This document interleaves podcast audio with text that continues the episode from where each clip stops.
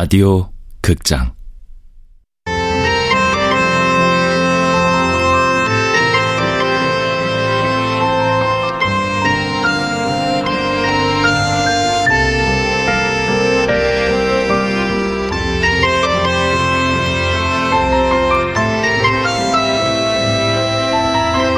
통영이에요. 지금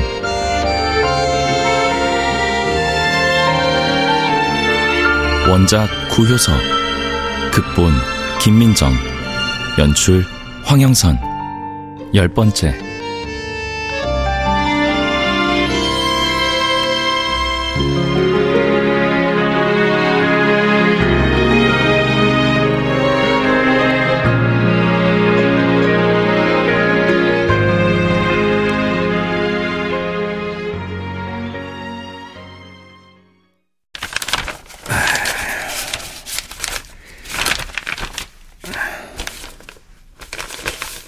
갈색 서류 봉투에 형에게 보낼 편지를 넣었어요.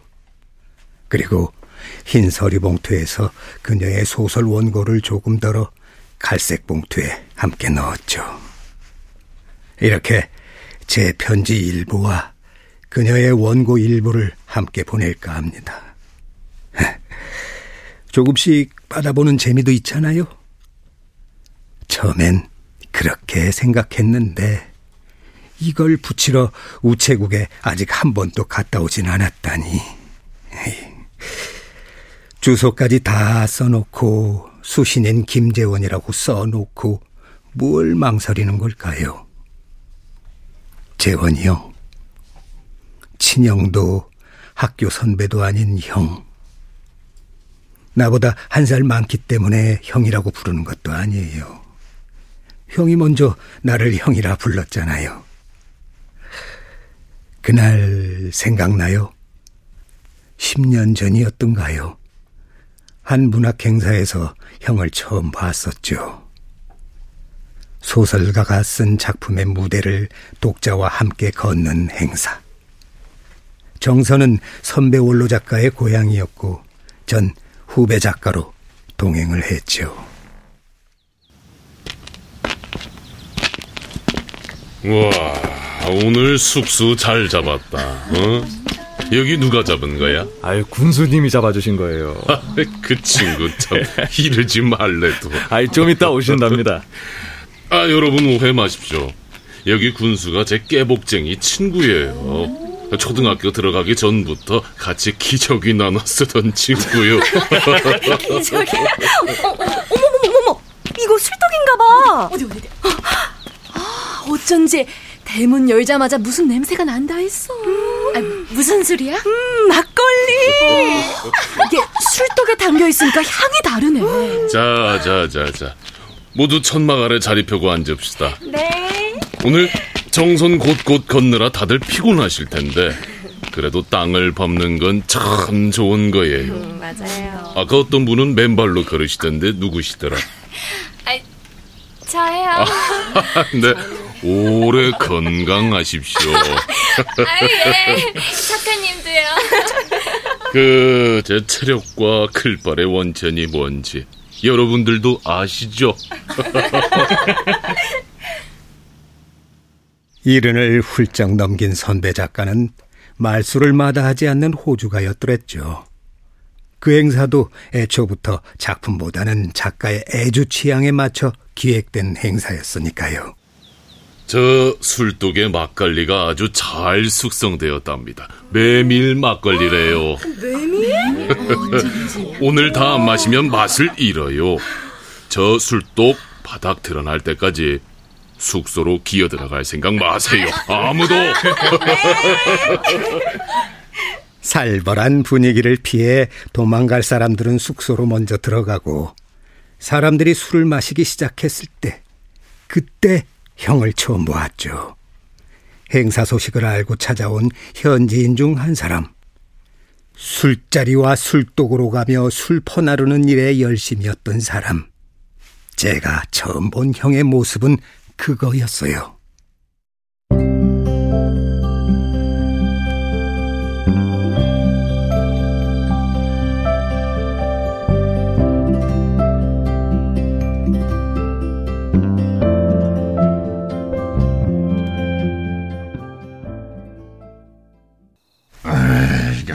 작가님 이래 어쩝니까?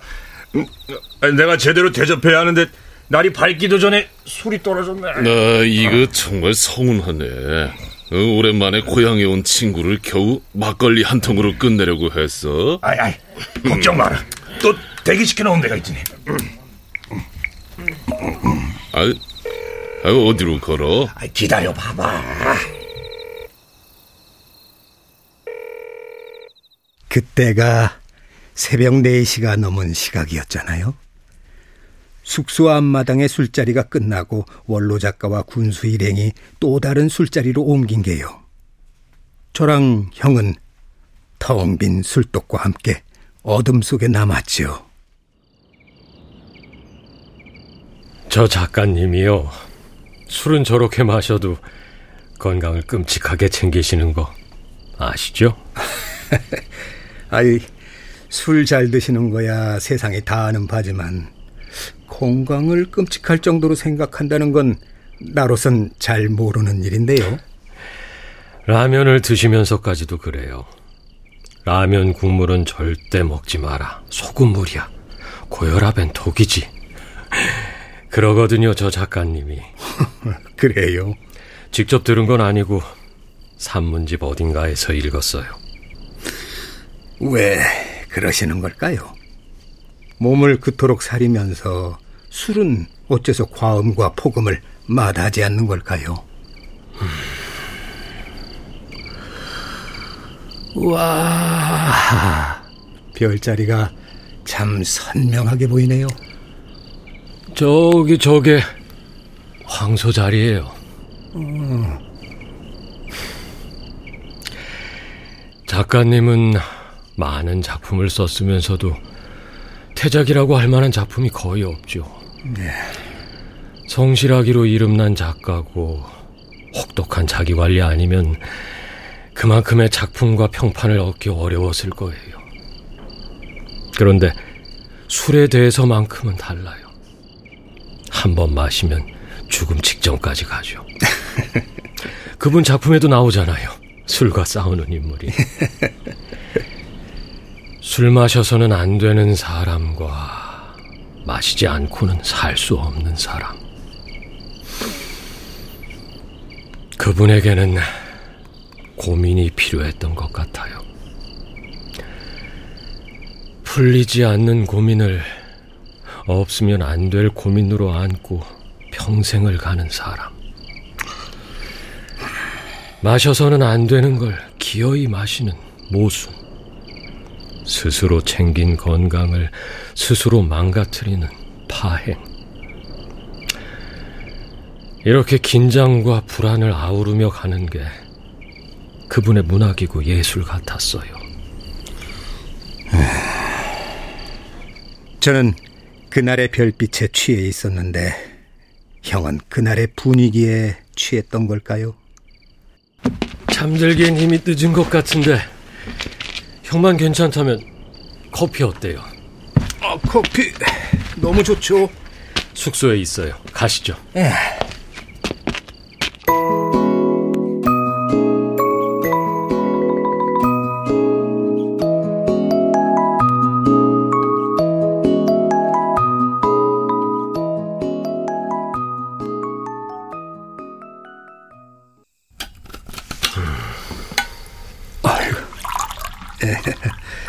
와, 커피를 보온병에 담아 오셨네요. 드세요. 아, 예.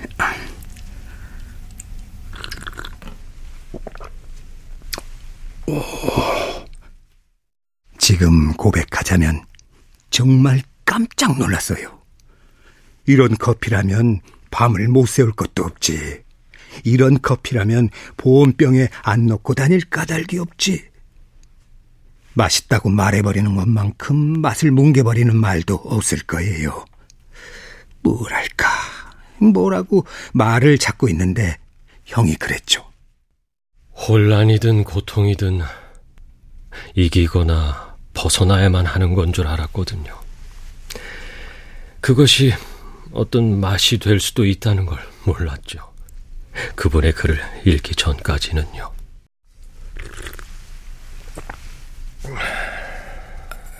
작가님이 형의 고향 선배신가요? 작가님은 정선이고 난 영월인데요. 어쨌든 영월도 내 고향은 아니에요. 서른여섯에 영월에 왔으니까요. 아, 서른여섯. 그리고 난 내 서른여섯을 떠올려봤어요. 아무것도 떠오르지 않았지만 선명한 건 숙소 밖의 새벽 별빛과 숙소 안의 커피 맛이었어요. 그리고 혼란과 고통의 형이 서른여섯의 나이에 동강의 물처럼 혼자 남강원으로 흘러들었다는 것이요.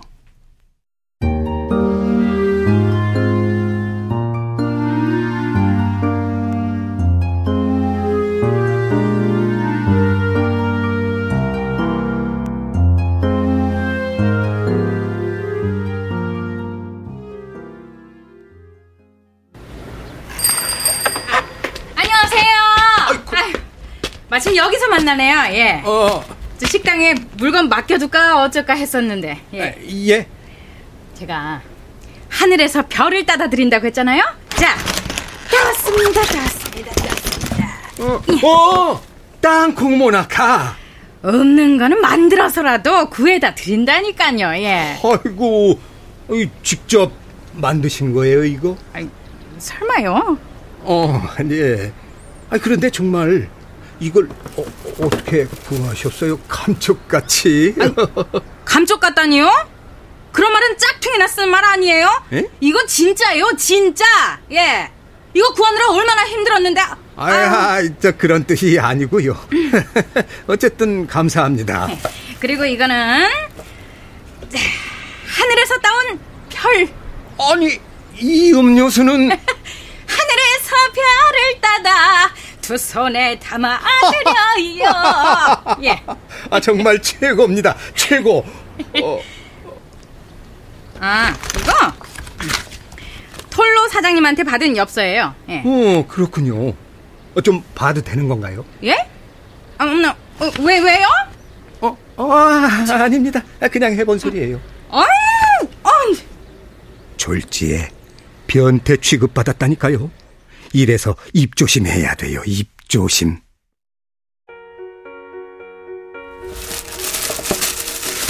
어, 방판이군요. 예. 방판이요. 방문 판매. 아, 아, 아, 예, 예. 이런 거 구해다 줄 사람은 방판뿐이잖아요. 그분을 그렇게 부르는군요. 내가 얼결에 벨이라고 머릿속에 저장해둔 그녀를 이곳에서는 방판이라고 하나 봐요. 그나저나 생긴 게 어쩜 이리도 감쪽 같을까요? 그쵸? 똑같죠? 그렇다니까요. 왜 그 저 초등학교 때 학교 앞 가게에서 사 먹던 딱 그 땅콩 모나카. 맞아요, 맞아요. 초등학교 때. 또래라는 건 이런 걸까요? 톨로의 그녀도 나처럼 땅콩 모나카를 굉장히 좋아했어요. 잘 먹더라고요. 그나저나 톨로의 그녀는 벨에게 보내는 엽서 수신자란에 뭐라고 썼을까요? 혹시 방판이라고 썼을까요?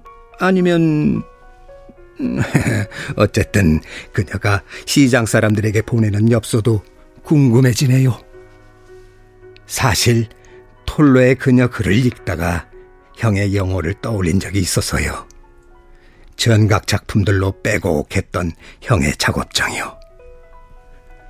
정선에서도 잠깐 들었던 대로 형이 경산 선생님 유작을 물려받았다는 말을 들었지만 집안을 꽉 채운 그토록 많은 작품에다가 작업장까지 통째로 물려받았을 줄은 몰랐었죠.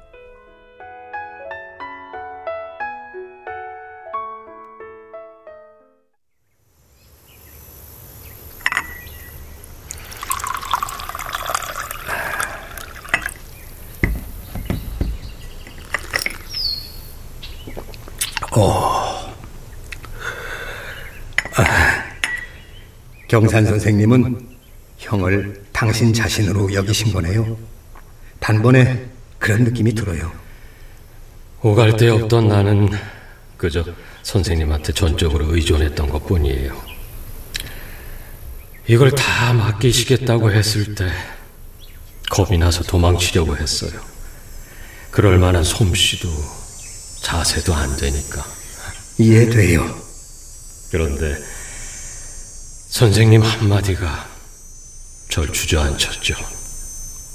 어떤 말씀인데요? 어딜 더 도망칠 데가 있다고. 그 말씀을 듣는데 예전에 알고 있던 어떤 남자가 떠올랐어요. 음. 정구라는 사람인데 어린 딸과 함께 우리 동네로 흘러든 사람이었죠. 딸은 말이 없고 사람을 극구 피했는데 그 정구라는 남자는 마치 자기가 큰 죄를 지은 것처럼 딸에게 헌신적이었어요. 네. 아이는 가끔씩 소리를 지르고 행패를 부렸지만 묵묵히 그 모든 걸 다 받아내더라고요. 음. 왜 그럴까? 무슨 일이 있었을까? 모두 궁금했지만 이유를 물어도 대답할 것 같지 않았죠.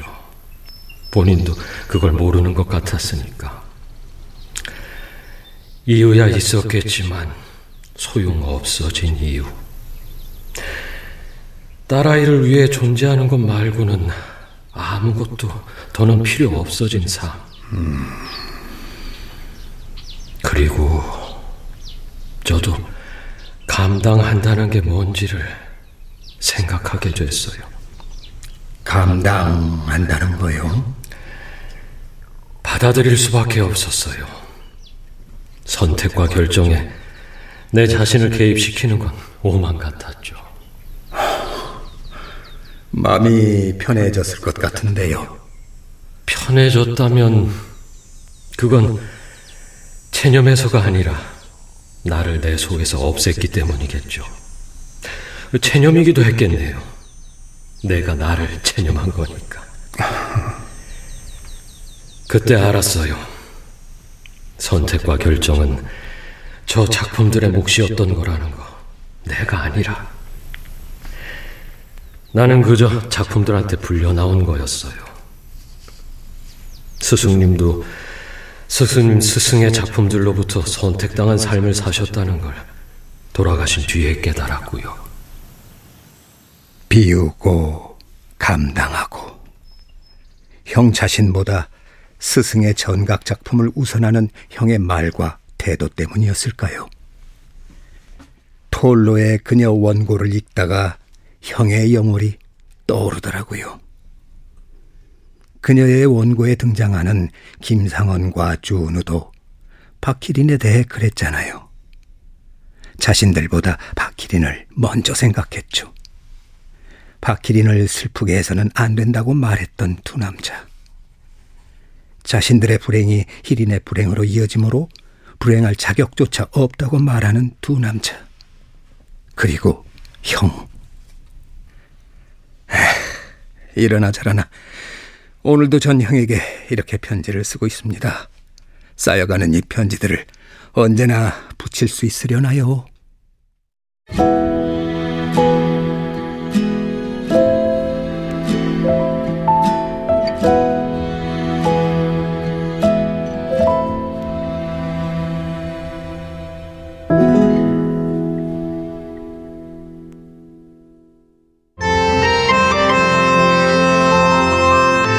라디오 극장 통영이에요 지금.